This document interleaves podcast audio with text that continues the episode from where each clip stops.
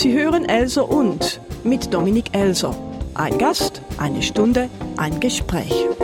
Herzlich willkommen bei der vierten Ausgabe von Elser und. Heute mit Jörg Halter. Lebensläufe sehen oft nur im Rückblick eine gerade Linie aus. Bei Elsa und spreche ich mit Persönlichkeiten des öffentlichen Lebens, um herauszufinden, was sie zu dem gemacht hat, was sie heute sind. Jörg Halter hat im letzten Herbst seinen ersten Roman veröffentlicht und in einigen Tagen wird sein zweites Theaterstück am Konzerttheater Bern Uraufführung feiern. Zuvor hat er unter anderem fünf Gedichtbände veröffentlicht und als QTMC fünf Musikalben herausgebracht. Wir haben uns Mitte Februar in Bern getroffen und uns über das Leben als Künstler, die Schweizer Musikszene, das Rebellieren in der Kunstschule und vieles mehr unterhalten.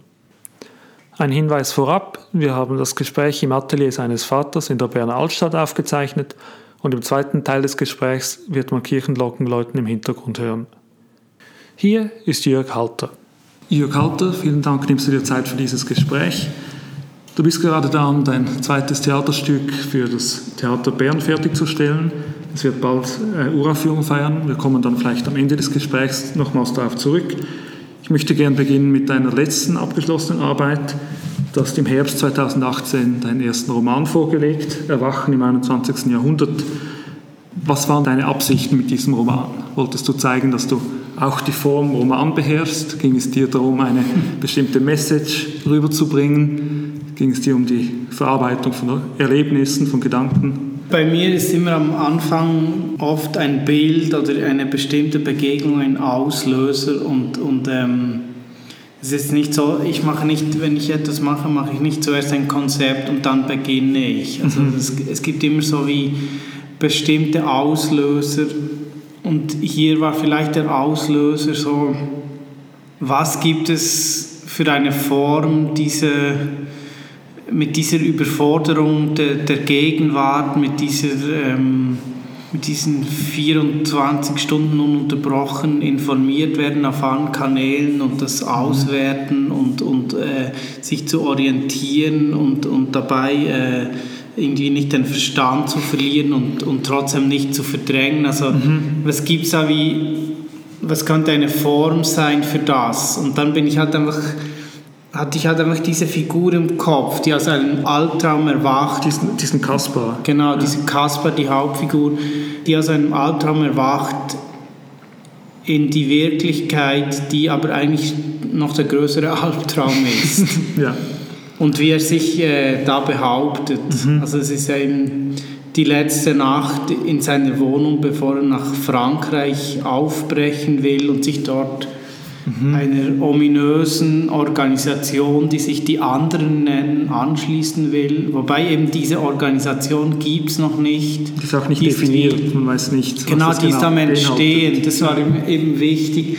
Das ist eben nicht irgendwie so eine, sagen wir mal, so eine ideologisch äh, ausgeprägte ähm, Organisation ist, sondern dass, dass dort eben ganz unterschiedliche Menschen mhm ähm, sich hingezogen fühlen und eben auch Menschen, die äh, skeptisch sind gegen jegliche ideologische Angebote und trotzdem irgendwie äh, zusammenfinden wollen, weil sie ihr Leben nicht mehr, sagen wir mal, tatenlos äh, weiterführen wollen. War diese ideologische Offenheit wichtig, weil du nicht irgendwie abschließende Antworten liefern wolltest auf diese Überforderung?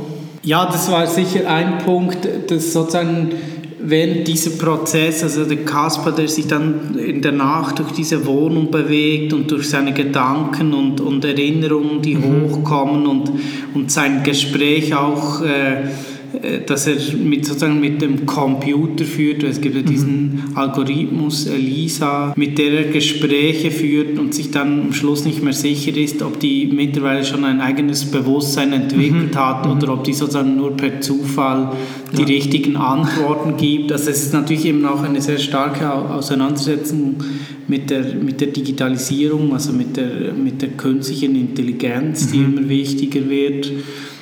Und das eigentlich so dann während diesem Prozess, während dieser Nacht halt er sich all die Fragen stellt, aber eben nicht, nicht irgendwie Antworten. Antworten hat. Also, aber trotzdem so äh, in seiner Haltung bestärkt wird. Und dann ist ja noch wichtig, sozusagen dieses imaginäre Gespräch, das er mit äh, Josephine hat, das ist eine untergetauchte große Liebe, wo er eben so alte Briefe findet. Also es mhm. kommt ja am Anfang des Romans vor, also ein Brief, den er eben nicht abgeschickt hat und dann findet er alte Briefe von ihr also so, äh, und führt also durch diese Nacht hindurch wieder ein imaginäres Gespräch mhm. auch mit ihr. Mhm.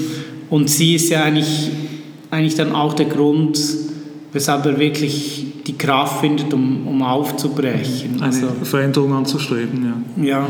War diese Figur Kaspar für dich eine Möglichkeit, mit deiner eigenen Überforderung umzugehen? Oder ist es für dich eher, eher ein gesellschaftspolitisches Buch, wo du Zeitkritik betreibst?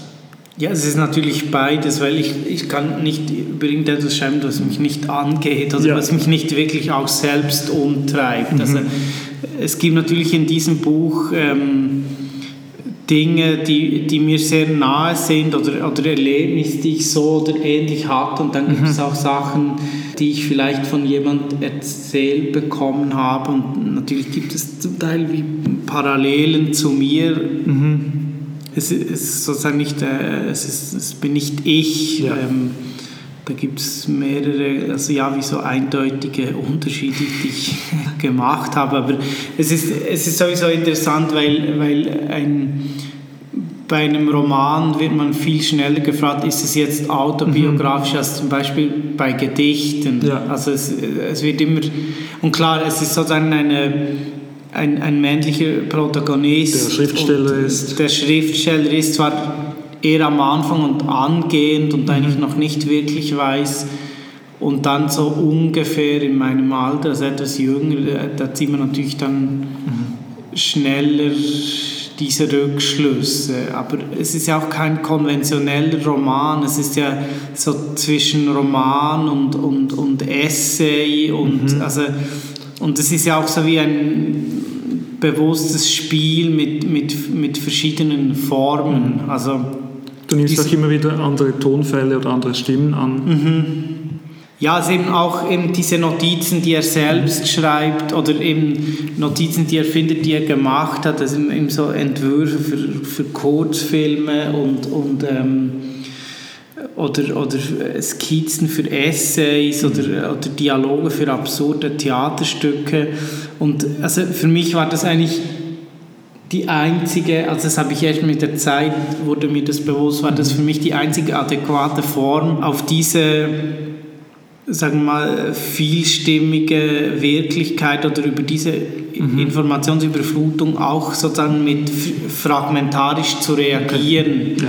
Nicht eben mit irgendwie so einer souveränen Stimme oder Einordnung. Und eine lineare Erzählung. Sondern eben so wie verschiedene Versuche, Zugänge zu finden. Mhm. Weil diese Art von Literatur, die dann wie so eine Perspektive und eine Erzählung ist, genau die Literatur, der ich ja misstraue, weil die dann mhm. eben oft sehr ideologisch gefärbt ist und, und eine und wie Antworten behauptet, die dann aber einfach oft ja, einfach Plattitüden sind mhm. oder, oder, mhm. oder, oder sozusagen die, die sich gar nicht mit der Komplexität der Wirklichkeit auseinandersetzen wollen oder sich nicht eingestehen wollen oder können, dass sie überfordert sind. Wie hast du die Reaktion auf das Buch erlebt? Ähm, achtest du auf Kritik und Verkaufszahlen und, und so etwas? Ja, achte ich sicher darauf. Ähm, wie soll ich sagen, Kritik ist immer so, ich bewerte zuerst die Kritik, also das Niveau der Kritik jetzt unabhängig davon, ob sie positiv oder negativ ist. Geht es dir da darum, ob sich jemand mit dem Inhalt auseinandergesetzt hat, ob es ein ernsthafter Versuch ist? Ja, es ist einfach, ich habe natürlich auch gemerkt jetzt, ähm, sagen wir mal, auch den Unterschied, der äh, Literaturkritik oder des Feuilletons 2018 und als meine ersten Sachen rauskamen 2005, mhm. wie, wie das ja auch sehr verarmt ist. Also, also eben dann, weniger Redaktoren, weniger Zeit. Ja, weniger und, und Redaktionen, die, die dann gar nicht, die sich auf Literatur äh, also irgendwie das gar nicht ihr Gebiet ist, aber das machen sie auch noch und dann erscheint dann die gleiche Kritik in fünf verschiedenen Zeitungen, mhm. die ja gegen außen noch behaupten, dass sie äh, sich unterscheiden würden, aber ja. dann, also sie sehen bei Tamedia, sie sagen im Tagesanzeiger kommt dann irgendwie ein Fragment davon ähm, in, in der, ähm, der Berner Sonntagszeitung, Berner Zeitung Bund und mhm. das ist einfach so halt eine Verarmung, also ja. das ist eine Verarmung der Medien, die man dann auch feststellt, wo es ja dann früher wirklich so überall mhm. hat es eigenen Redaktoren und die waren dann auch wirklich kompetent. Ja. Und heute ist auch, auch mehr die Tendenz, dass man über den Autor spricht ja. und weniger über das Buch. Das Buch wird dann sozusagen in einem Kasten abgearbeitet. Mhm. Und, ähm, dann, dann, muss man das äh, Buch auch nicht lesen, das macht die Vorbereitung einfacher. Ja, genau, da kann man einfach den Klappentext vom Verlag abdrucken ja. oder so. Und was mir auch aufgefallen ist, ich meine, welche Aspekte besprochen wurden und welche nicht. Ich meine, mhm. dieses Buch ist natürlich auch eine Kritik am Literaturbetrieb selbst. Es kommt ja, kommen ja so verschiedene... Diese Autorenporträts. Äh, Autorenporträts, die ja sehr ähm, ja, satirisch sind, aber trotzdem oder gerade dadurch nahe an der Wirklichkeit mhm. oder jedenfalls an der, wie ich sie erlebe. Und eigentlich ist, also sozusagen mal, was diese Portes verbindet, ist, dass im, im deutschsprachigen Raum Humor und Ernsthaftigkeit getrennt sind. Mhm. Also es gibt nicht so wie im angelsächsischen Raum, dass das so selbstverständlich sagen mal, ineinander greift. Es gibt so einfach so diese Kategorien und genau dieses Buch hatte eben, Die bringt auch beides zusammen und ähm, ich meine, das ist natürlich vor allem Folge des Dritten Reichs, oder?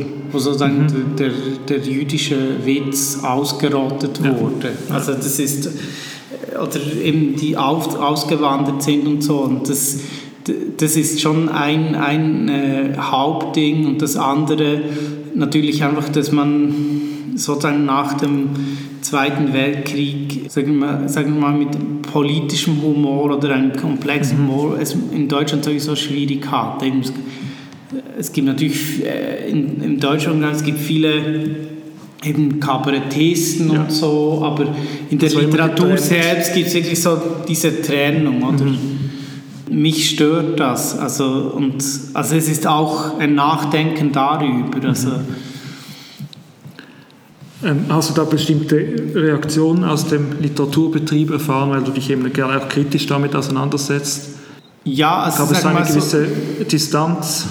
Ja, die, die Schweiz ist ja sozusagen, würde man sagen, ein anti-intellektuelles Land, äh, sehr konfrontationsscheu. Mhm. Also äh, die Leute sagen einem nichts direkt, entweder weil sie äh, einfach grundsätzlich Angst vor Auseinandersetzung haben, obwohl ja ähm, Literatur, Kunst nichts anderes, also nein, nicht nichts anderes, aber ein wichtiger Aspekt davon, das ist ja eben Debatten auslösen und diskutieren. Und wenn man so mhm. offen, allgemein formuliert, sind alle einverstanden, Klar. aber wenn es dann konkret dann wird, geht, dann, dann, dann wollen mhm. sich dann viele nicht aussetzen, weil je konkreter man wird, je angreifbarer wird man auch. Mhm. Oder?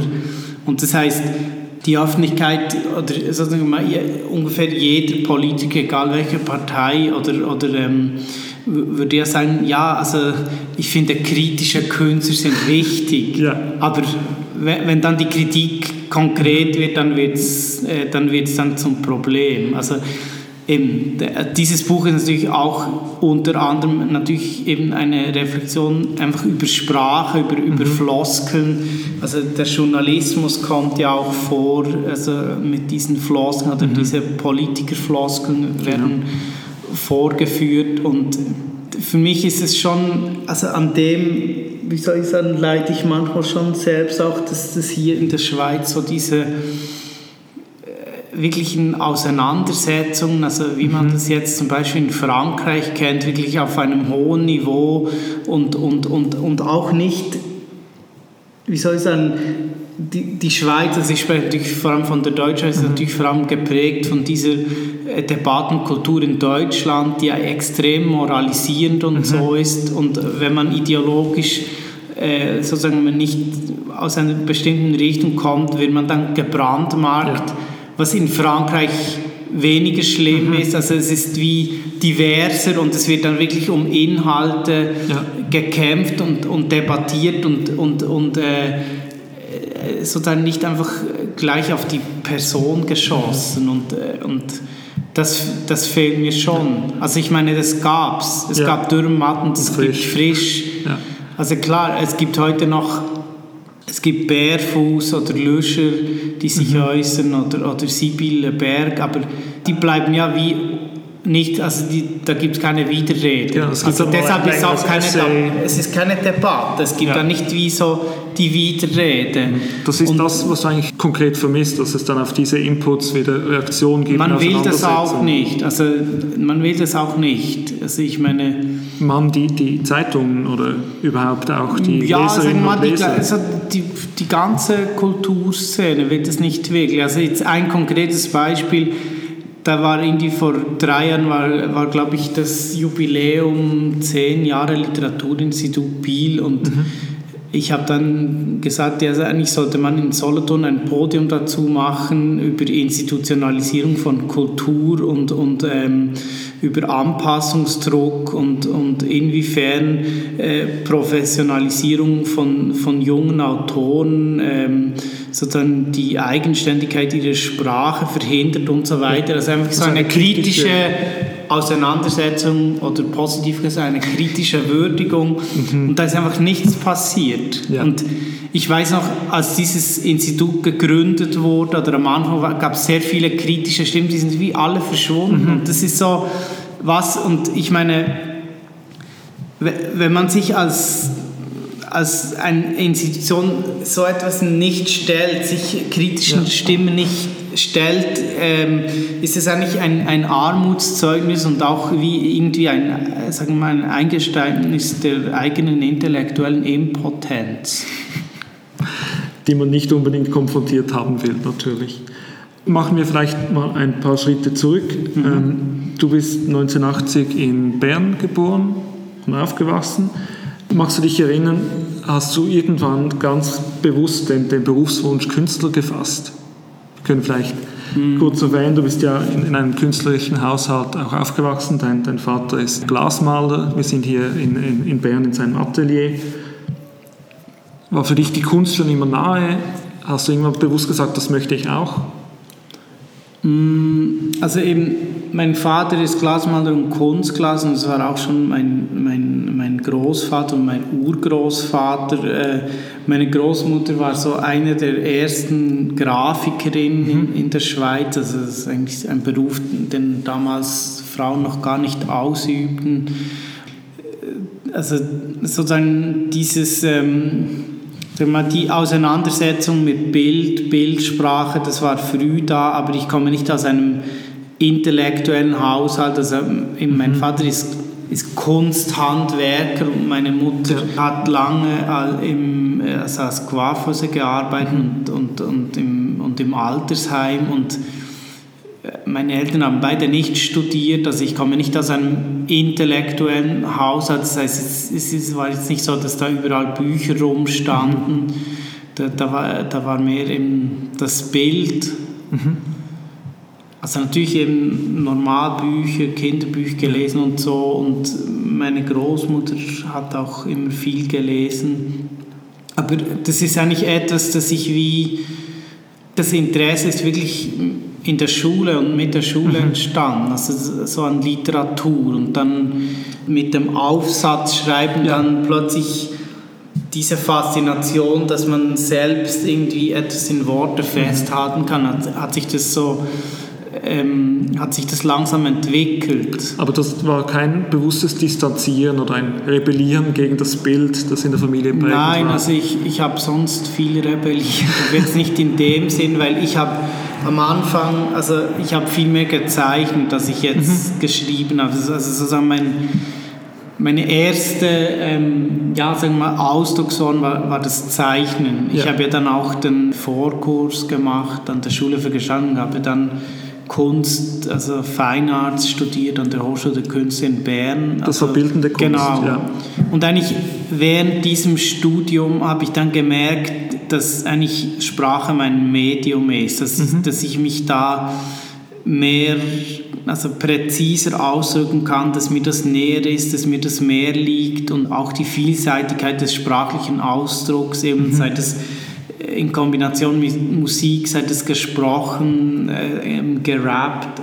Und während meinem Studium ist mein erstes Album und mein erster Gedichtband entstanden, aber Ja. außerhalb vom Studium. Also das heißt, die Dozenten haben einfach gedacht, es sei eine Art Hochstapler, der einfach hin und wieder erscheint und in den Theorievorlesungen äh, vorlaut ist. Die waren dann wirklich erstaunt, da- als sie mich dann nachher nach dem Studium gesagt haben, ah, du hast ja ein Buch und du hast ja was, Ja. das wussten wir Du gar hast auch nicht. wirklich etwas geliefert, etwas produziert. Ja. Ja, der- ich war, ich, weil ich funktioniere nicht gut in Institutionen. Also da habe ich immer in der Schule rebelliert und, und eben zum Beispiel, also es ist nur ein, ein Beispiel beim, da war die erste Theorievorlesung an der, an der Hochschule der Künste in Bern und da hat der Dozent Ulrich Log hat am Anfang gesagt, ja, ist es okay für euch, wenn wir uns duzen? Und dann alle, ja, und dann nicht die Hand, ich will das nicht, Herr Log. Und in drei Jahren Musste hat er mich dann siezen. immer gesiezt und Ja. ich ihn auch. Oder das war so, Ja. hat so, so diese, also ich habe mich mehr so auch, ähm, wie soll ich sagen, distanziert oder auseinandergesetzt. Ich war jetzt nicht jemand, der ähm, äh, Sachen anzündet oder, oder zerstört, Du sondern warst auf einfach, andere Art subversiv. ja, Ging es dir da darum, ich denke, du hattest ja nicht wirklich jetzt ein Problem mit Siezen oder Duzen, ging es dir darum, das anders zu machen als deine Mitschülerin? Ging es dir um, dich mit dieser Autorität auseinanderzusetzen? Ich meine, das war in dem Moment, war das eine intuitive Entscheidung oder ein Einfall. Das habe ich, das habe ich ja gar nicht so geplant. Alle sagen ja, ich habe es du dann einfach durchgezogen. Aber sicher, wenn in einem Raum Leute sind und alle Ja sagen, dann Dann musst du fast Nein sagen.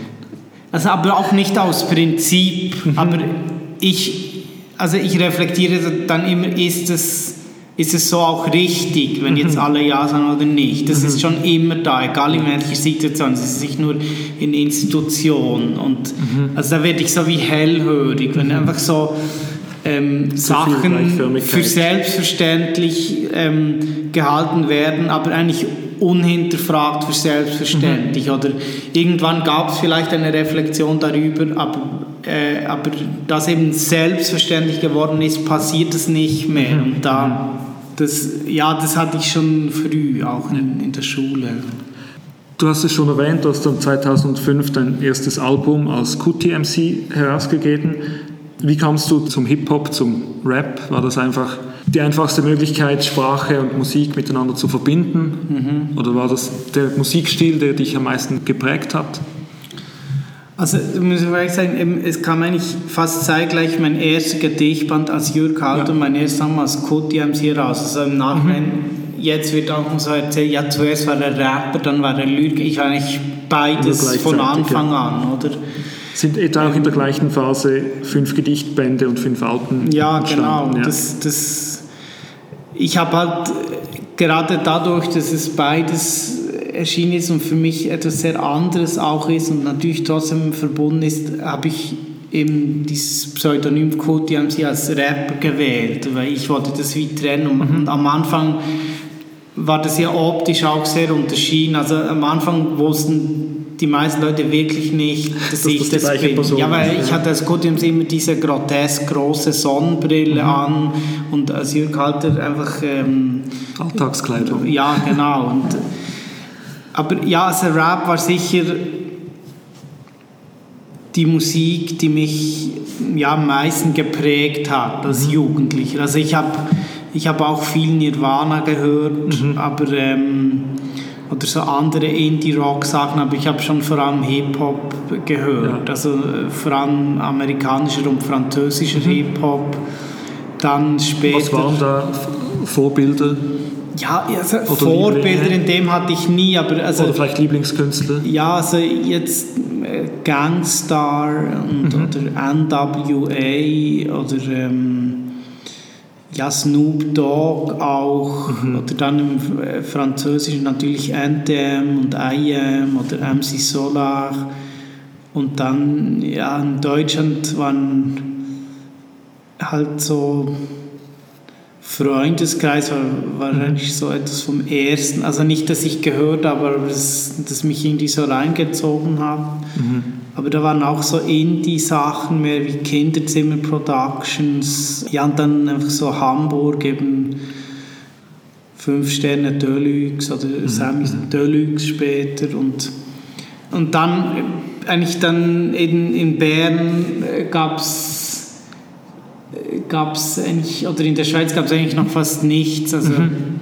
das erste, was ich dann wirklich so bewusster wahrgenommen habe in der Schweiz, war im EKR. Ja das war schon ähm, auch wichtig und dann eben in Bern halt PVP und, und Wurzel 5, Base und so weiter. Ähm, das waren so die Sachen. Hast du dich als, als Teil dieser Szene verstanden oder warst du da etwas distanziert? Nein, ich war eigentlich immer sehr, ähm, ja, für mich, ich, ähm, also ich, es gab dann im, im, im Gaskessel in Bern gab es dann immer so ein, ein, ein Open Mic mhm. am Sonntagabend und da bin ich oft hin und da habe ich so wie meine ersten ja, Versuche gemacht, mhm. so Freestyle-Rap. Also es war eher erbärmlich, wie sich das gehört am Anfang. Und, ja, und das muss sein. Und ja, und, aber ich habe dann schon, ich habe dann gemerkt, dass ich gleichzeitig die Sachen, die ich gehört habe, habe ich dann auch schon gemerkt, dass, dass ich, mir war von Anfang an bewusst, ich bin aus der Schweiz, mhm. ich bin weiß, ich wohne nicht im Ghetto. Ja. Und bei diesen Freestyle-Sessions, da waren dann zum Teil Leute, die dann wirklich so das halt einfach imitiert haben, ja. so diese ganzen Sachen, das habe ich dann schon von Anfang an gestellt, gedacht, ja, was erzählst du da? Mhm. Also, das hatte gar nicht mit, ja. mit deiner oder unserer Lebenswirklichkeit zu tun. Mhm. Und deshalb war natürlich mein erstes Album dann auch eine starke Reaktion auf das. Also ich habe dann natürlich auch diese, dieses äh, Gepose halt lächerlich gemacht und ja. vorgeführt und, und, und eben mit meinem also sozusagen erstes Single-Video war dieses Culti Funk und da hatte ich ja Sätze drin wie eben Rap in der Schweiz, das bin ich und ich habe ihn erfunden und so weiter ja. und da habe ich es mir natürlich mit einem großen Teil der ziemlich humorlosen Szene mhm. verscherzt. Ja. Und zwar für immer. Diese Ironie gehört da nicht dazu. Und zwar für immer. Also okay. ich meine, ich habe über 70 Lieder veröffentlicht und äh, da gibt es dann Leute, die kennen vielleicht dann zwei Sachen von mhm. mir und die sich dann irgendwie mit Hip-Hop auseinandersetzen und das auch satirisch und die anderen kennen sie gar nicht, weil Hip-Hop war dann für mich ja nicht ein wichtiges Thema. Andere haben ja nur ja. über Rap gerappt ja. und bei mir sind es ein paar Lieder, die sich mhm. mit dem auseinandergesetzt haben. Es war einfach eine Ausdrucksform ja, genau. für dein Schaffen. Also, ja. Und eben da habe ich dann halt äh, über diese fünf Alben hinweg halt so wie zu einem äh, eigenen ja, Sprache und auch musikalisch etwas Eigenes gefunden. Also, mhm. also wenn ich jetzt zum Beispiel heute höre, welche Bands man sagt, ja, die haben jetzt Elektronik und Rap zusammengebracht. Ich meine, 2006 habe ich mit einem Technoproduzenten ein Album gemacht oder sind, oder ich habe ich hab schon so mit Pop-Elementen und Gassein gearbeitet, da, ja, da gab es natürlich irgendwie Loh und Ludwig und so weiter noch wie nicht. Der Unterschied ist einfach, bei mir wurde das dann zum Teil noch mehr als Verrat wahrgenommen. Ja. Und, und nicht als Innovation. Und, ja, genau. Also das heißt, da war ich halt wie mit vielen Dingen, denke ich, schon der Zeit voraus. Also jetzt auf die Schweiz bezogen. Ähm, hat das dich dann auch dazu bewogen, die Figur QTMC wie offiziell zu begraben? Zu sagen, dieses Voraussein ist jetzt vorbei? Nein, das ist, ähm, da gibt es verschiedene Gründe. Also eine Sache ist, ich habe immer sehr bewusst mit Sachen aufgehört. Mhm.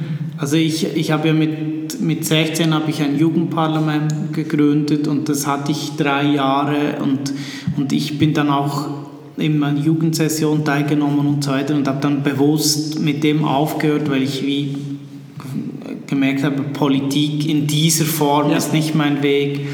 Oder später äh, Poetry Slam, wo ich auch so, ja, wir mal, so zu den Pionieren gehörte in der Schweiz und ähm, in der ersten, die erste Schweizer äh, Nationalmannschaft Bob Schweiz 1 gegründet, also mitbegründet habe. Da war äh, Konstantin Seibt mhm. äh, unter anderem dabei und Susan Zahnd und Tom Combo. Ja.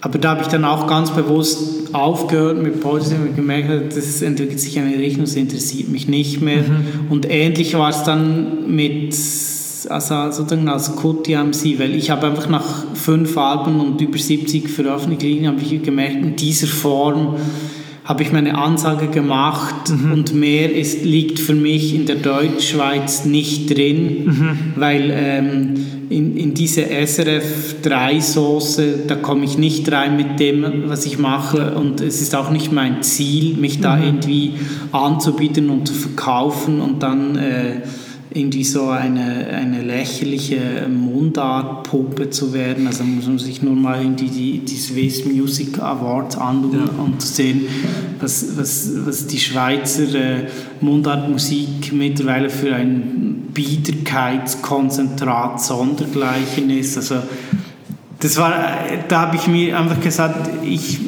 ich, ich kann meine Energie mit was anderem einsetzen. Und was meinst du da mit äh, Biederkeit genau? Dass es nicht mutig genug ist, nicht kritisch genug? Ja, einfach das, das, das, der Mut oder so kann man sagen, das Bewusstsein für Eigenständigkeit fehlt, dass man mhm. halt Trends imitiert und so weiter und viel zu wenig auch reflektiert, wo man herkommt, was man ist. Und, und dann jetzt einfach grundsätzlich auch so in den letzten Jahren dieser zunehmende Swissness oder so mhm. dieser, so dieser äh, Billigpatriotismus, also das, das sich berufen auf eine Schweiz, die es nicht mal gab zu einer Zeit und einfach so dieses Zelebrieren von den billigsten Schweiz-Klischees, also die man eigentlich nur noch gegenüber Touristen so verkauft, mhm. eben äh, Künstler wie Blick oder, oder, oder Traufer und ja. äh, Gölle sowieso, der ist dann noch wie eine andere Kategorie mhm. und, und in, immer so diese Jodelsachen, die dann aber nicht die Volksmusik sind, sondern eben so Volkspop, das mhm. finde ich alles schrecklich. Ja. Also ich meine, traditionelle äh, Schweizer so Örgeli-Trio und so, das kann ich gut in einem Lokal hören. Das ist mhm. dann auch keine Anbiederung, das, das ist wirklich eine, eine Tradition, die, die gelebt wird und keine An Anbiederung mhm. und das steht für sich. Und das andere ist ja dann einfach so ein schreckliches Vermanschen, ja. Du hast vorher schon kurz die, die Politik angesprochen. Du hast dann eben ziemlich früh gemerkt, dass das nicht, nicht dein Weg ist und dich nicht interessiert aktiv zu sein in der Politik, äh, in der klassischen Politik. Wie schaust du heute auf die Politik? Also man nimmt dich da vor allem als Twitter- und Facebook-Kommentator wahr. Gefällt dir diese Rolle als Kommentator von, von außen? Ja, was heißt gefallen? Es ist wie, also ich meine, ich sehe es halt einfach auch als Rolle, als, als äh, Schriftsteller, als, als Künstler, der öffentlich auftritt, dass man sich dann auch hin und wieder äh, zu Dingen äußert. Vor allem, ich äußere mich eigentlich zu Dingen, die mich beschäftigen und das kommt mhm. dann auch in meiner Kunst vor, eben nicht jetzt unbedingt irgendwie als Statements, denk so oder so, sondern ja. einfach mehr Fragen, also eine, Aus also eine, eine Auseinandersetzung, die halt mhm. mehr in die Tiefe geht als jetzt irgendwie Tagesjournalismus. Aber ich eben, wie, so wie ich schon erwähnt habe, dass ich äh, so wie eigentlich institutionsinkompatibel bin, wäre ich auch äh, parteieninkompatibel. Also ja. ich konnte nie Parteimitglied werden, mhm. egal mhm. welche Partei. Ich hätte in jeder Partei meine Probleme und, ja. und ich, ich, ich, äh, ich konnte nie auf Linie gebracht werden. Ich hinterfrage dieses Parteienkonstrukt auch immer mehr und mhm. wenn man sich äh, in Europa momentan äh, umsieht, muss man sich das umso mehr fragen, weil so viele Parteien haben ihre angeblichen Grundwerte so massiv verraten. Also ich meine, das populärste Beispiel ist ja nur die SPD in Deutschland. Das ist einfach so ein richtungsloses, ähm, neoliberales Mischmaschprogramm hat und, und und irgendwie das Rot immer noch trägt und einfach gar nicht mehr weiß, was sie will, sondern sich jetzt äh, wieder in die Vorschröder-Ära oder in etwas Neues und dann übernimmt eine Frau die Parteileitung, die genauso wenig inspirierend ist wie die Männer davor und das mhm. ist so also und, und oder eben in, natürlich in England, äh, wo man sozusagen einen Antisemiten äh, die Labour-Partei anführt und das einfach so lange unhinterfragt ist. Jetzt ist ja kürzlich sind ja eben äh, gegeben, sieben ja. Abgeordnete ausgetreten. Es ist einfach ja und, und eben das ist dann je mehr man sich über eine Partei definiert, je mehr definiert man sich über eine Ideologie, je weniger ist man ja dann auch an einer konstruktiven Lösung von, von, ja, von Problemen interessiert. Mhm. Also die Lösung muss dann wie ähm, kompatibel sein mit der eigenen Ideologie, weil sonst verrät man die ja und dann verärgert man äh, seine Wählerinnen und Wähler oder redet sich wenigstens mhm. ein, dass man das tut. Und gleichzeitig nimmt ja in vielen Ländern, auch in Europa, die Stimmbeteiligung ab. Ja. Und dann tut man immer noch so als Partei, wie man irgendwie das Volk repräsentieren mhm. würde. Das ist ja eigentlich, also am krassesten ist ja das Beispiel, also in Frankreich finde ich, weil ich man hat eigentlich schon vergessen, dass wie wenig Stimmen Macron erhalten hat ja. und dass er die vor allem nur erhalten hat, weil, weil die also Leute ein, nicht Le Pen wählen wollten. Ja. Aber der hat ja nicht mal der hat ja nicht das Volk hinter sich. Das sieht man jetzt mit diesen Gilets Jaunes äh, Aufständen dass da einfach so vieles nicht stimmt, oder? Über diese strukturelle und institutionelle Probleme hinaus, was sind denn die, die gesellschaftlichen oder politischen Themen, die dich vor allem umtreiben heute? Also im äh, Buch, im, im Roman schreibst du über, also kommt Klimapolitik vor, kommen äh, Flüchtlinge vor. Sind, sind das die, die Themen, die dich heute hauptsächlich beschäftigen? Ja, es ist sicher äh, ja, Klimapolitik und die ganze ja, Migrationspolitik jetzt. Ähm, weil die, das hängt natürlich auch zusammen, mhm, weil die, also die Klimaflüchtlinge in dem Sinn sind bis jetzt vor allem ein, ein medialer Begriff und man merkt es hier auf jeden Fall noch nicht groß, aber das, das wird ein, ein großes Thema werden, auch wenn sozusagen da die, die großen Bewegungen dann auch innerhalb der Länder und jetzt nicht unbedingt nach Europa mhm. passieren werden, voraussichtlich. Ähm, aber ja, halt, also was natürlich für mich auch so ein Schlagwort ist, ist Identitätspolitik. Also ich, mhm. Identität ist für mich mittlerweile so, äh, so ein verabscheuungswürdiger Begriff wie Toleranz, weil es mhm. so alles und nichts sagend mhm. ist. Oder und vor allem auch als Abgrenzungswaffe eigentlich eingesetzt Ja, genau. Und, und also es wird ja natürlich äh, rechts wie links wird dieser Begriff instrumentalisiert und, und eben äh, oft äh, dann die eigenen Widersprüche nicht bewusst mhm. sind. Also ich meine, ich habe Werte, ich kann die benennen und die vertrete ich dann, also egal mhm. von welcher Seite was kommt. Also wenn ich sage, ich sei für Gleichberechtigung, dann äh, sage ich das gegenüber Rechten, die die äh, immer noch irgendwie äh, ein, also ich sage mal ganz einfach ein Problem haben mit Frauen, mhm. die Macht haben. Aber ich sage es dann auch äh, gegenüber links, die dann wie bei Migration oder Leuten aus Kulturen, wo die Frauen als, als nicht gleichwertig anschauen, dass man das dann irgendwie relativiert und so halb mhm. verteidigt. Also das ist dann für mich einfach inkonsequent. Entweder, entweder steht man für Gleichberechtigung ein oder nicht. Man kann da nicht auf der einen Seite dafür einstehen und bei der anderen wie wegschauen. Ja. Wegschauen oder netter gesagt tolerieren. Mhm. Kommen wir vielleicht zu deinem aktuellen Projekt. Du bist gerade daran, eben dieses zweite Theaterstück abzuschließen. Es heißt Das Resort, ein Singspiel über das tragische Ende der Selbstoptimierung. Es wird in, in einigen Wochen im Konzerttheater Bern Uraufführung feiern. Was ist ein Singspiel? Also das, dieses Stück oder dieses Singspiel habe ich eben zusammen mit dem Komponisten Elia Rediger gemacht und das ist eigentlich, sagen wir mal, ein Singspiel das, das bekannteste Singspiel ist die Dreigroschenoper Brecht von Brecht, weil Und es ist eigentlich eine Mischung eben zwischen Liedern und Theater. Also, also die, die, die Handlung wird vor allem über Lieder erzählt. Ja. Und die Schauspieler singen das. Und jetzt in meinem Fall ist es eben ein zehnköpfiges äh, Live-Orchester auf der Bühne.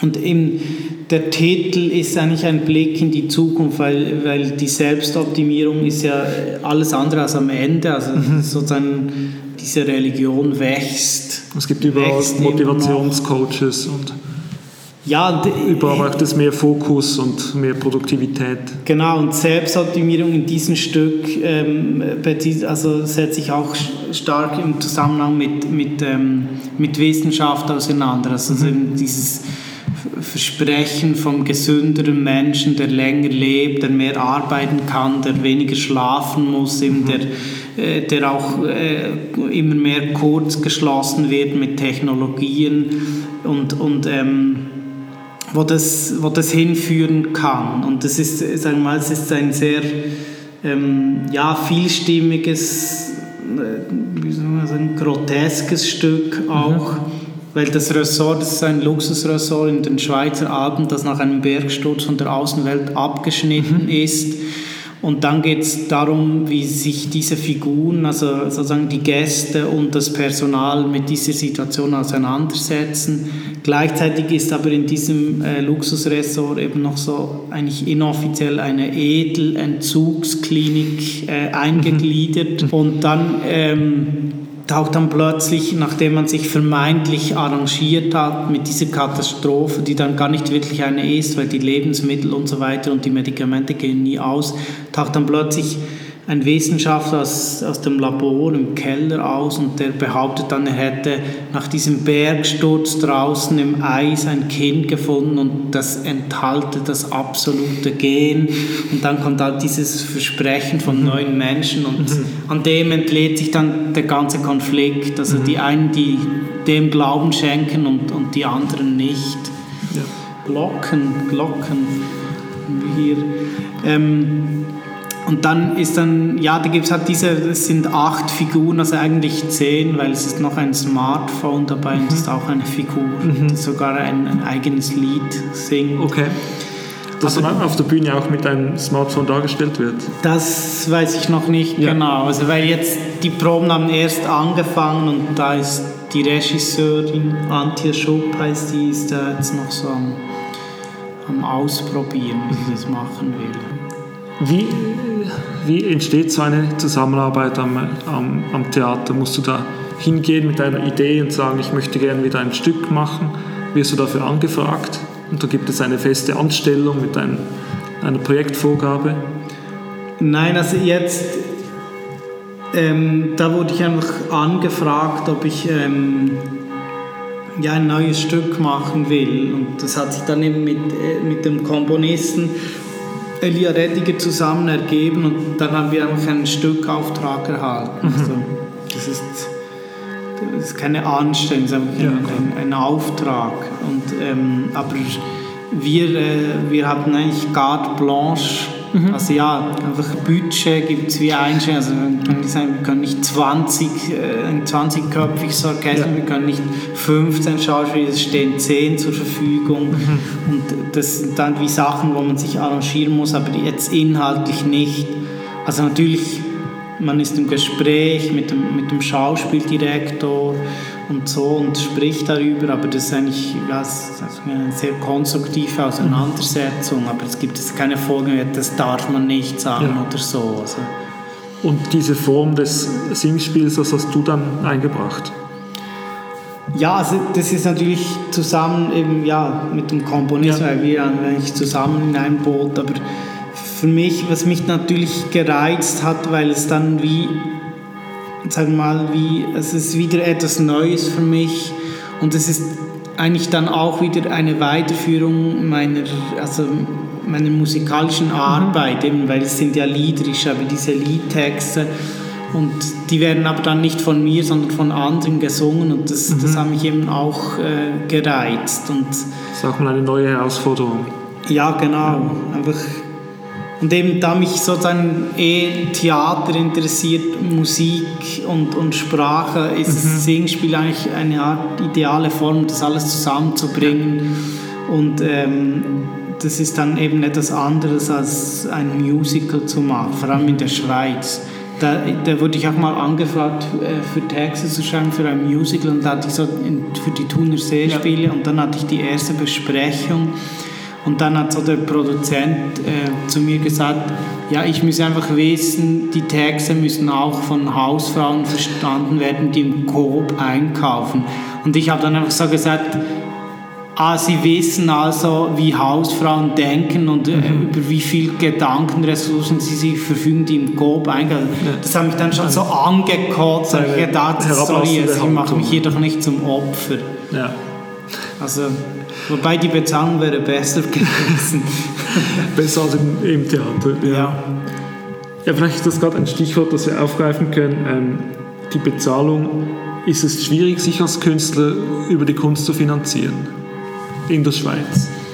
Ja, es ist, ähm, es ist schon schwierig. Also, vor allem, wenn man wirklich nur von der Kunst lebt. Es gibt ja viele Künstler, Autoren, die dann noch als Dozenten oder Workshops arbeiten, ja. aber das mache ich nicht.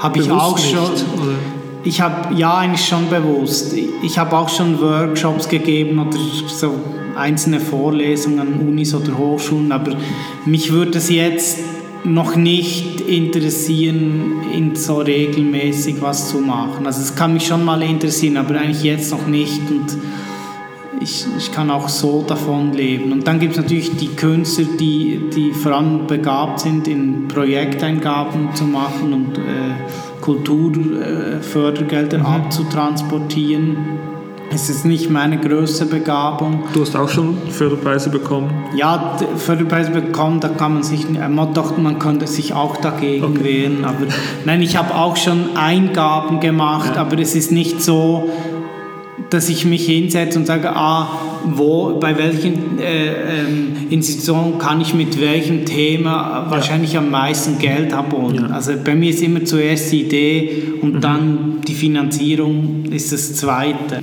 Aber jetzt, wenn es sozusagen bei einem Projekt finanziert, da, da, arbeite ich lieber mit Leuten zusammen, weil ich, ich, ja. ich bin da nicht gut. Ich, ich kann mich auch nicht selbst verleugnen. Ich kann auch nicht behaupten, dass ich genau weiß, was ich in eineinhalb Jahren machen werde. Mhm. Ich weiß es einfach nicht. Mhm. Und deshalb finde ich zum Teil, äh, wie die Kulturförderung funktioniert, auch problematisch, dass dann jemand, der so dann genau behaupten kann, dass er machen will, kriegt dann das Geld und dann im Nachhinein sind es dann oft Projekte, die eben einfach den Zweck erfüllen, aber eigentlich interessiert es dann niemand. Mhm. Und andere Sachen, wo viel unsicher, wo man nicht weiß, da passiert dann was, weil es eben von eine, aus einer Dringlichkeit herauskommt und mhm. nicht aus einem Konzept. Mhm. Ist die Finanzierung etwas, das dich stark beschäftigt oder steht für dich das Schaffen im Zentrum und dann kommt dann schon ja, irgendwie Geld herein? Kommt ganz auf den Kontostand an. das geht und kommt in, äh, in Wellen. Ja, eben, also das, eben das, das kann ich immer nur so für, ja, weiß doch nicht, ein paar Monate, zwei, drei Monate voraussehen. Also mhm. es ist wie, äh, deshalb, aber da ich ja sozusagen aus einer Familie komme, wo alle selbstständig arbeiten, ist es für mich auch irgendwie eine Selbstverständlichkeit, dass mhm. man nicht diese Sicherheit hat. Also mein, mein Vater ja. hatte auch nie einen Monatslohn. Mhm. Und, äh, das, da ging es mal besser, mal schlechter.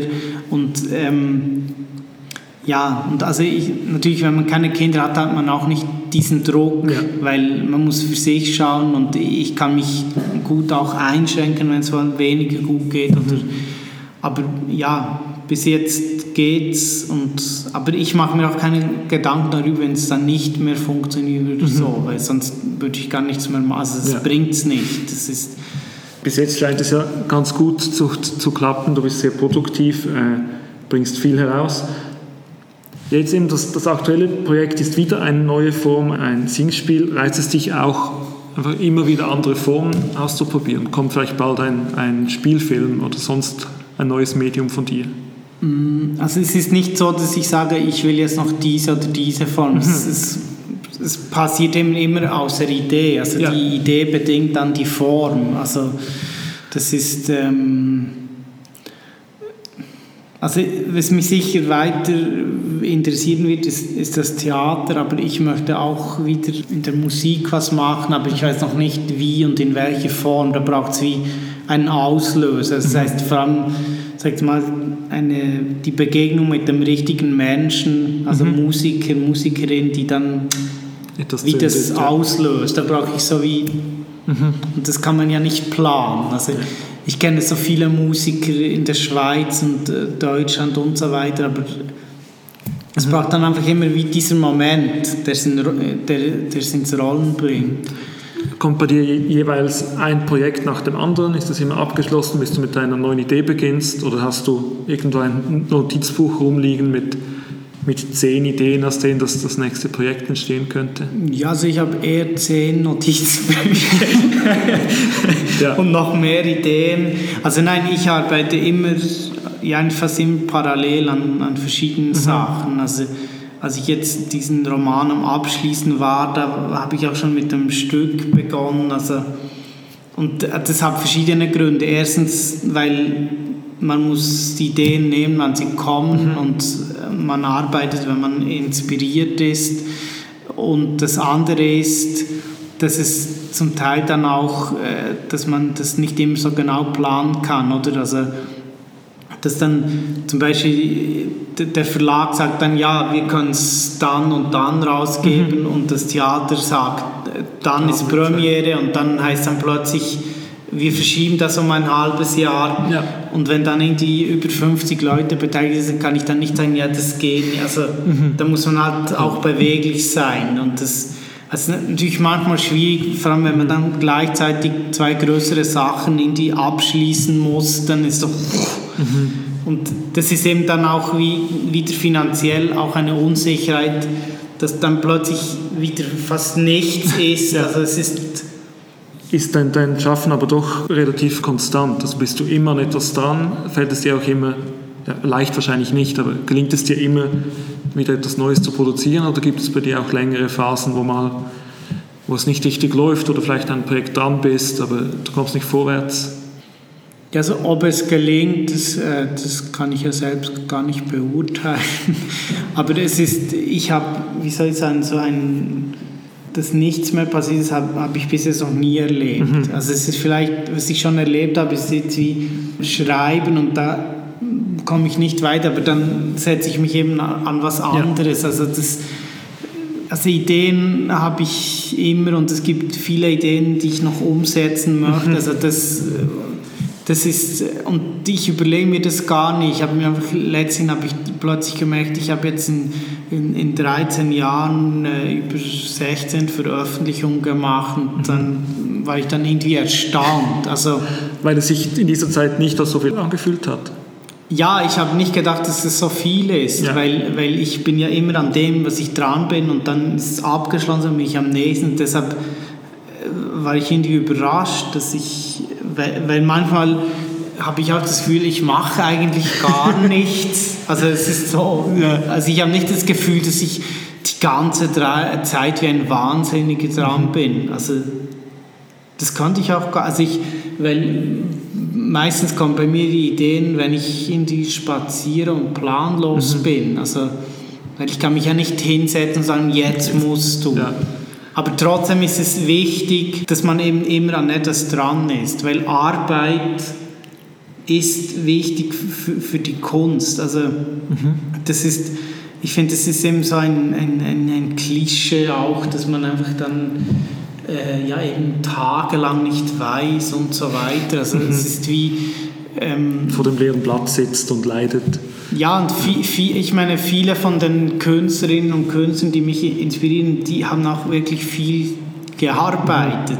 Also es- ich habe das mehr so wie, als ich über die gelesen habe, wie rausgefunden. Es ist nicht so, dass das bewusst dann... Aber ich meine, die Arbeit hilft, also ich meine, Arbeit, Kunst ist für mich auch immer, äh, hat auch mit Selbstverteidigung zu tun, um, um, um eben äh, dieser Roman Erwachen im 21. Jahrhundert ist natürlich auch eine Selbstverteidigungsmaßnahme, um sozusagen gegen, mich, gegen was? Ja, gegen all diese Gedanken und Eindrücke da irgendeine Form zu finden. Mhm. Äh, also ja, also ich meine, Kunst ist natürlich immer auch eben Arbeit mit Verarbeitung auch zu tun. Mhm. Das ist ja nicht nur in der Kunst so.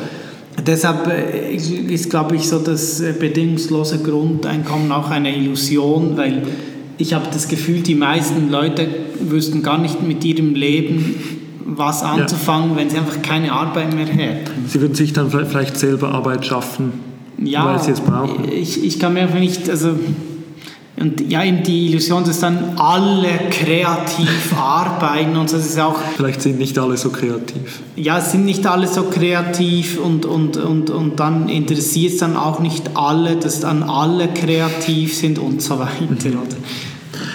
Auf jeden Fall scheint es für dich sehr gut zu funktionieren. Du bist kreativ und produktiv. Ähm, ich wünsche dir gute letzte Vorbereitungen, gute Proben für das Singspiel, dann gute Uraufführung und ja, wir bleiben gespannt, welche weiteren Projekte noch kommen werden. Jörg Halter, vielen Dank für das Gespräch. Danke auch. Elser und wird produziert von Büro Elser. Wir freuen uns, wenn Sie wieder reinhören auf Apple Podcasts, Stitcher oder wo auch immer Sie jetzt gerade sind. Für weitere Informationen zu Dominik Elser und diesem Podcast besuchen Sie www.büroelser.ch. Bis zum nächsten Mal.